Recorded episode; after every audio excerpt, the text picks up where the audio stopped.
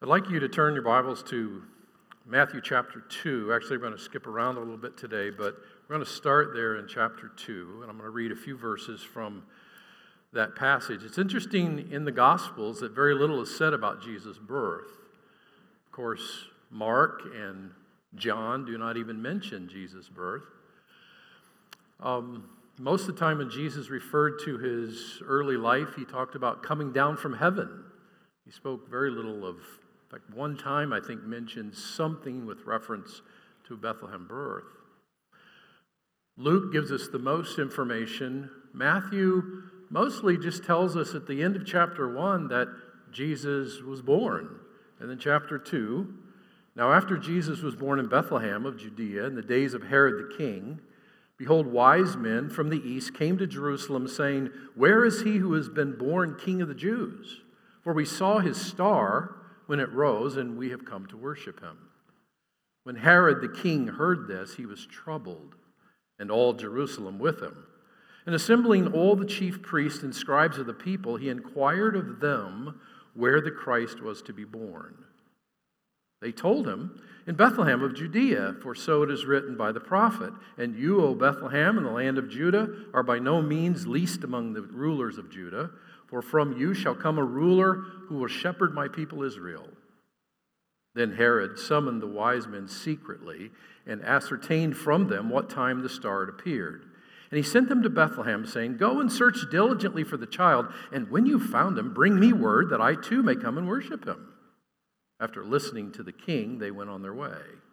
And behold, the star that they had seen when it rose went before them until it came to rest over the place where the child was. And when they saw the star, they rejoiced exceedingly with great joy. And going into the house, they saw the child with Mary, his mother, and they fell down and worshiped him. Then, opening their treasures, they offered him gifts gold and frankincense and myrrh. When an heir to the throne is born, it causes quite a stir. For some, there's great joy and celebration. For others, there is despair and maybe even some panic. Matthew records this meeting between King Herod and some magi from the east who came searching for the one whom they had discerned had been born in Bethlehem.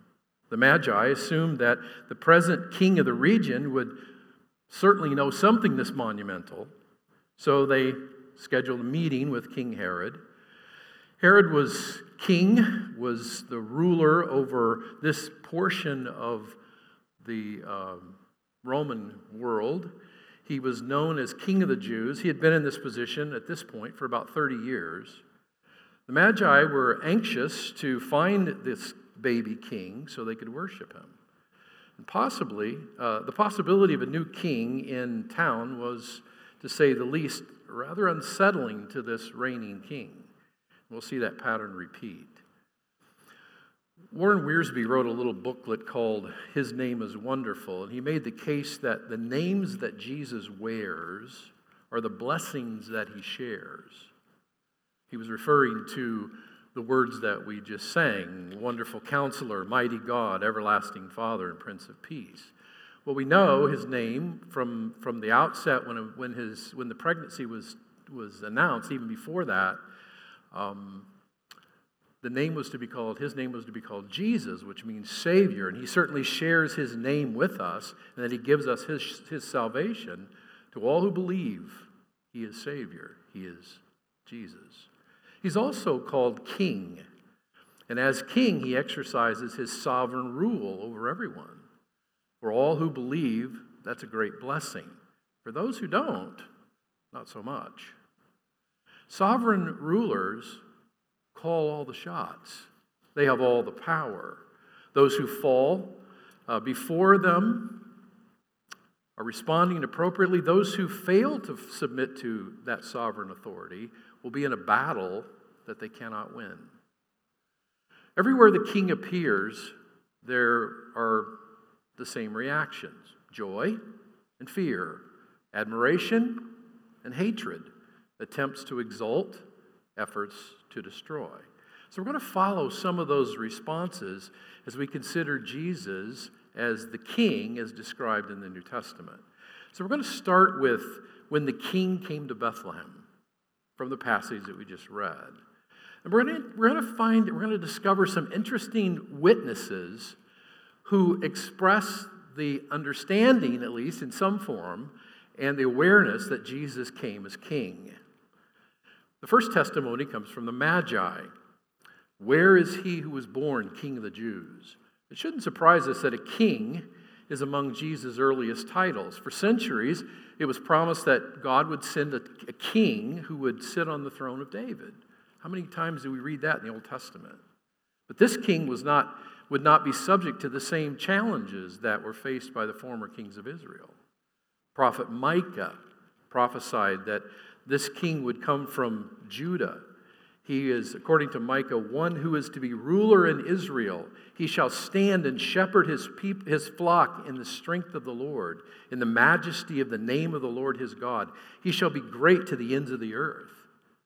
Micah's contemporary, Isaiah, said, again, for the passage we're learning, For to us a child is born, to us a son is given if you continue in the passage, it reminds us of the increase of his government, and of peace there will be no end, and of the throne of David over his kingdom to establish it and uphold it with justice and with righteousness from this time forth and forevermore.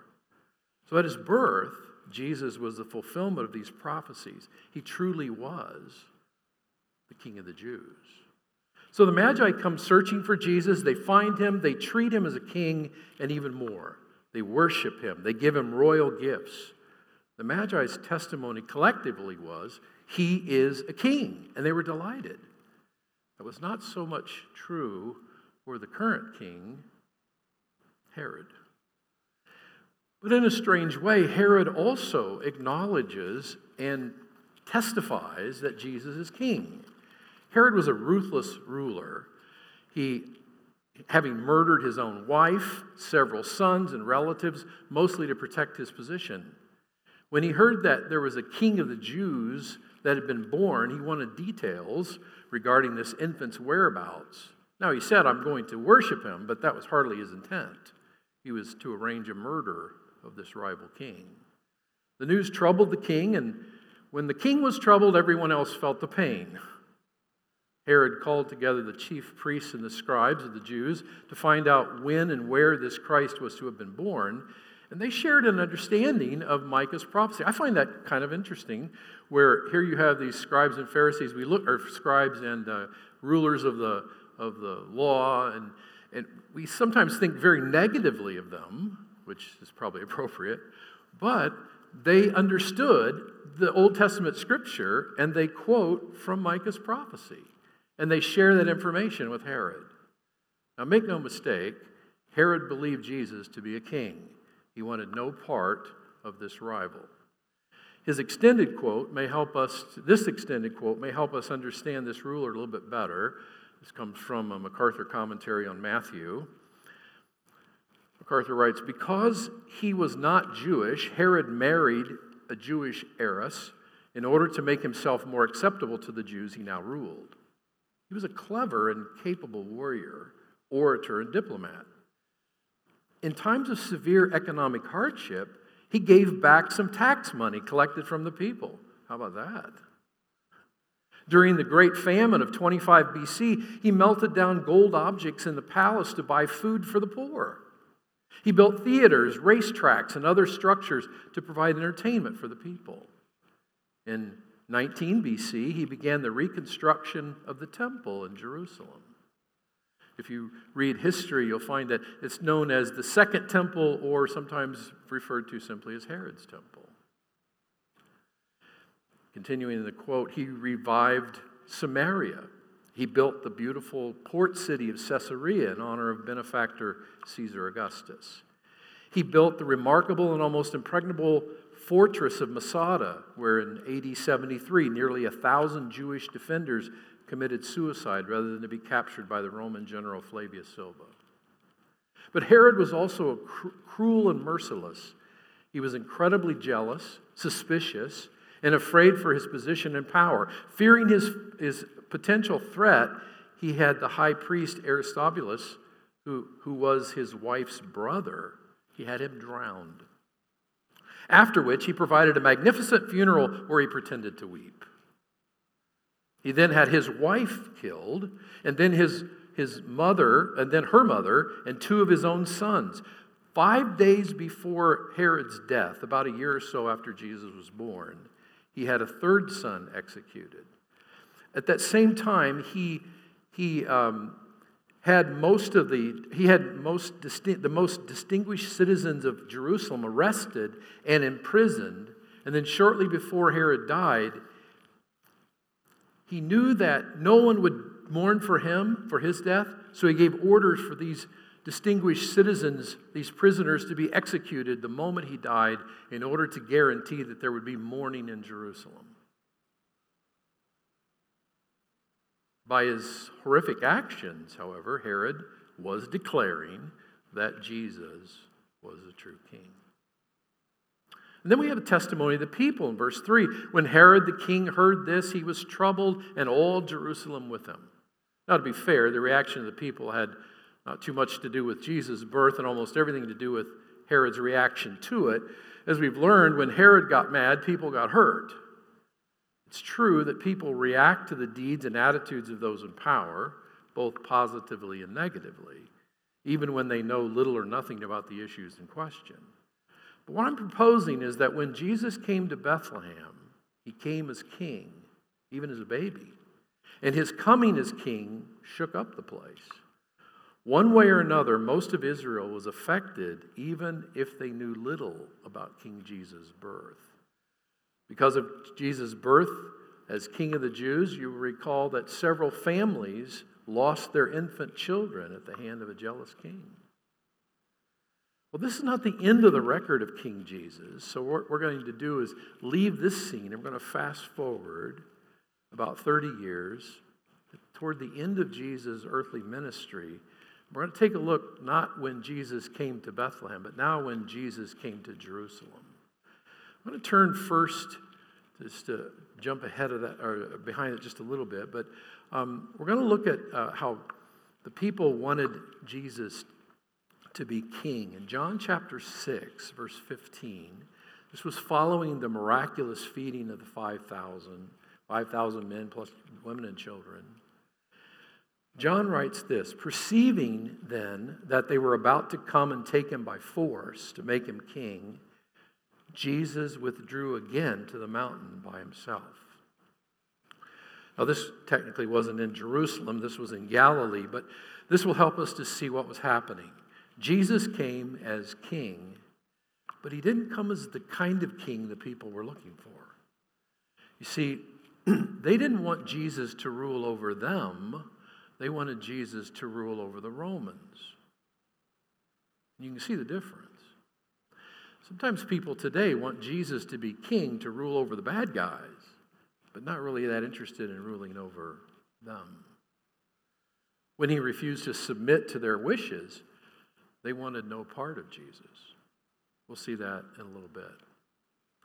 So, people wanted him to be king. Well, when a little bit later in John's gospel, in chapter 12, people even declared Jesus to be king. You recall the passage of Jesus entering the city of Jerusalem. Uh, this we sometimes call it the triumphal entry. In John chapter 12, the passage goes like this The next day, the large crowd that had come to the feast heard that Jesus was coming to Jerusalem. So they took branches of palm trees and went out to meet him crying out, Hosanna, blessed is he who comes in the name of the Lord. And then the next phrase, even the King of Israel. Jesus didn't reject their acknowledgement, but he did not bow to their desires. A week later, they were calling for his demise. I doubt that it can be proven, but I wonder if some of those who cried out Hosanna, blessed is he who comes in the name of the Lord, even the King of Israel, were not among those who were calling for his crucifixion. So the people tried to force him to be king. They acknowledged that he was king, But then you have the scene just a little bit later where Jesus has been arrested. Now he's been brought before Pilate. The soldiers have worked him over, and there's a mockery that takes place. But it's interesting that they mock Jesus and they emphasize the idea of king. Listen to the passage in John 19, verses 1 to 5. Then Pilate took Jesus and flogged him. And the soldiers twisted together a crown of thorns and put it on his head and arrayed him in a purple robe. They came up to him saying, Hail, King of the Jews, and struck him with their hands. Pilate went out again and said to them, See, I'm bringing him out to you that you may know that I find no fault, no guilt in him. So Jesus came out wearing the crown of thorns and the purple robe. Pilate said to them, Behold the man. Now, earlier, they'd had a discussion, Jesus and Pilate. Pilate asked him, Are you the king of the Jews? Remember that? And there was this response from Jesus and Pilate. Very interesting and intriguing time. Pilate's contemplating this whole idea of Jesus being king. And again, there's mockery involved by the soldiers, and there's somewhat of a, of a, a mockingness uh, toward Jesus by Pilate. But nevertheless, there's an acknowledgement there that Jesus is king. Pilate and the soldiers were making light of the truth, but speaking the truth without intending to do so. Jesus was the king, and all they did to him did not change that truth. So they determined to kill him. But as Jesus is hanging on the cross, remember what the sign said over, over him? That was to be the charge. A sign was put on the cross typically to say, This is what this person died, this is the crime they've committed, so that those who would pass by would see the crime and would, be, would think to do that crime results in this punishment. So here's the crime Jesus of Nazareth. You finish it. King of the Jews. So even the charge that's printed is a declaration that Jesus truly is king. Now you remember the people didn't want that up there. The, the, the rulers didn't want that there. He said he was. No, what I've written, I've written. So you have these testimonies, the people. But let's now fast forward to the very end of the story, Revelation chapter 19. We've looked at Jesus when Jesus came to Bethlehem and when Jesus came to Jerusalem. Now we're going to see when the king comes to reign over the world. Revelation 19, verses 11 through 16. Then I saw heaven opened. Behold, a white horse. The one sitting on it is called faithful and true, and in righteousness he judges and makes war. His eyes are like a flame of fire and on his head are many diadems. And he has a name written that no one knows but himself. He's clothed in a robe dipped in blood. And the name by which he is called is the Word of God. And the armies of heaven, arrayed in fine linen, white and pure, were following him on white horses. And from his mouth comes a sharp sword with which to strike down the nations. And he will rule them with a rod of iron. He will tread the winepress of the fury of the wrath of God the Almighty. On his robe and on his thigh, he has a name written King of Kings and Lord of Lords. What kind of king is this Jesus? Well, from that passage, we could, we could do an exposition of that, but I want to do something a little bit shorter than that. I want to think about when the Apostle Paul at one point was talking to Timothy about, about who God is and this concept of the idea of king, he actually uses a, a very sort of a summary of what we just read in Revelation 19. It's 1 Timothy chapter 1, verse 17. Here's the verse. To the King of the ages, immortal, invisible, the only God, be honor and glory forever and ever. Amen. Again, what kind of king is this King Jesus? Well, he's the forever king. He's the king of the ages. It's true that Paul could have been speaking more generically about the triune God than specifically about Jesus in this verse, but surely this applies to Jesus. He is the king, and he is the king of the ages. As far as I understand, the, the Greeks had no word for eternal. So, in order to describe eternity, it would be unto the ages or unto the ages of the ages.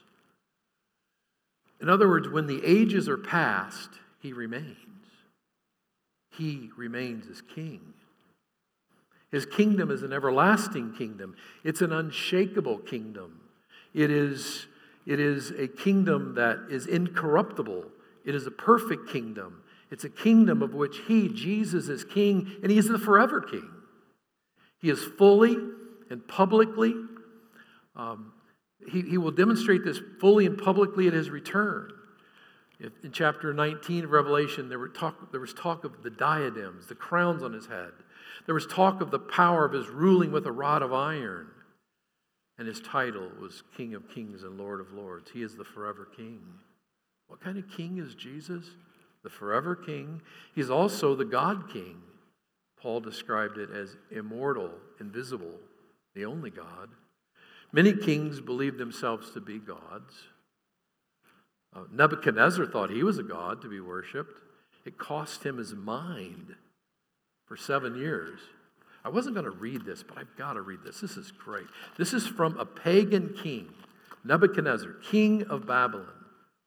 And in Daniel chapter 4, listen to this. Nebuchadnezzar had been, had been under judgment by God. He'd been eating grass and all this for all these years. And now at the end of the, of the days, I, Nebuchadnezzar, lifted my eyes to heaven, and my reason returned to me. And I blessed the Most High, and honored and praised and honored him who lives forever. Here's his description. This pagan king, here's the description of God, where his dominion is an everlasting dominion. His kingdom endures from generation to generation. All the inhabitants of the earth are accounted as nothing, and he does according to his will, according to the host of heaven, and among the inhabitants of the earth, and none can stay his hand or say to him, What have you done? And then he concludes this way Now I, Nebuchadnezzar, praise and extol and honor the King of heaven, for all his works are right and his ways are just, and those who walk in pride he is able to humble. That's amazing coming from this king. King Herod Agrippa I thought he was a god, or at least godlike, when he, but he failed to publicly give God the glory after giving this great oratory message. It cost him his life. If you read Acts chapter 12, it ends with a very ugly scene of him being eaten by worms and dying. The prince of this world, the devil, has a hold on this world's kingdoms right now. He even offered all of his dominion to the Lord Jesus in the, tempt- in the temptation accounts if Jesus would have bowed down to worship him. He so wanted to be like God, to rule over all, including God. But that temporary, permitted dominion, my friends, is just about to come to an end. It will cost Satan an eternity of torment in the lake of fire. There is one king who is worthy. It's King Jesus, and he's the God King. There's one king. There is the God King, the forever King, but Paul also mentioned he is the honor and glory forever King. The honor and glory forever and ever. Honor was a way of, has a way of turning into disrespect. Glory has a tendency to fade. The trophies of the past become dusty and corroded and finally discarded. But there is one whose glory never fades. It grows brighter through eternity. It will never become old or routine to declare the glory of King Jesus. We will be doing that forever and we will be thrilled to do it. I read somewhere this We are not saved from sin and changed into righteousness for the sake of pride, but for the sake of praise. And when God's work on us is done and we stand perfected before Christ in the last day, we will not exult in our worth, but we will sing with millions of angels, Worthy is the Lamb that was slain to receive power and wealth and wisdom and honor and glory and blessing. Do we get it? Jesus was and is the King. He is the King of all wisdom and knowledge. There's nothing that we can do to con the king. No question we could ask to stump the king. He is the king of all power. There's nothing we can do to outmaneuver the king or defeat the king or run from the king or hide from the king. He is the king of all glory, and we must not think that we somehow can siphon some glory for ourselves or accept from others what's due alone to him. He's the king. To him belongs our allegiance, our obedience, our worship, our dedication to serve him and to speak well of him throughout our lifetime, both with words and actions. God's government is not a democracy, it's a dictatorship. He alone is the supreme ruler. He needs and receives no counsel. He is in perfect control and he will accomplish all that he has planned to do. To resist him is foolish and futile. To embrace him and follow after him and to be subject to him is the only response that makes any sense. And when we understand who he is, that response is pure delight. In a weird sort of way, the people declared it. Herod declared it. Even Satan declared it. But in a perfect way, God has declared it. Jesus is the King. And I would like to declare it as well. He can be your king. Now, perhaps you're not convinced. Let me make one final appeal in Scripture. The final appeal is in Psalm 2.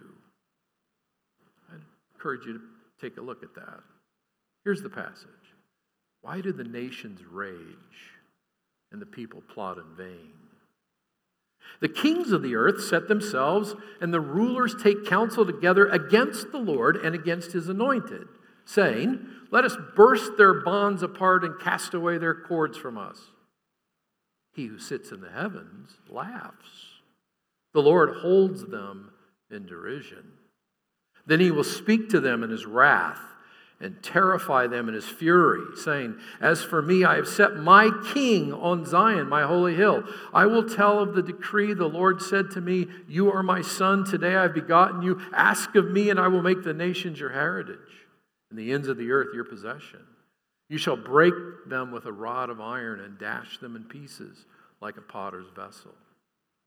Now, therefore, O kings, be wise. Be warned, O rulers of the earth.